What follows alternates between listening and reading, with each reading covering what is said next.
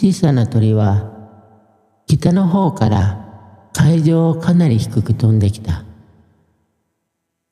船のへさきに止まった彼女はずいぶん疲れている。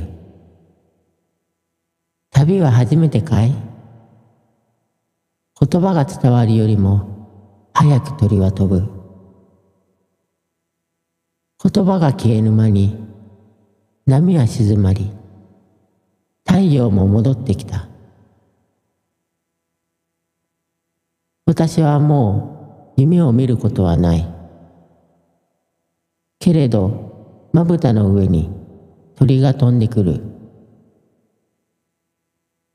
青空にみるみる白い雲がたなびき、朗々たる声がはらはら雪のように降ってきた。あの歌は誰が歌っているの？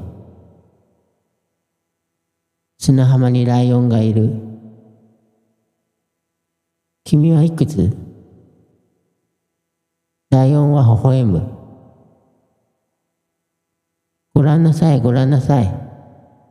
私は幸せです。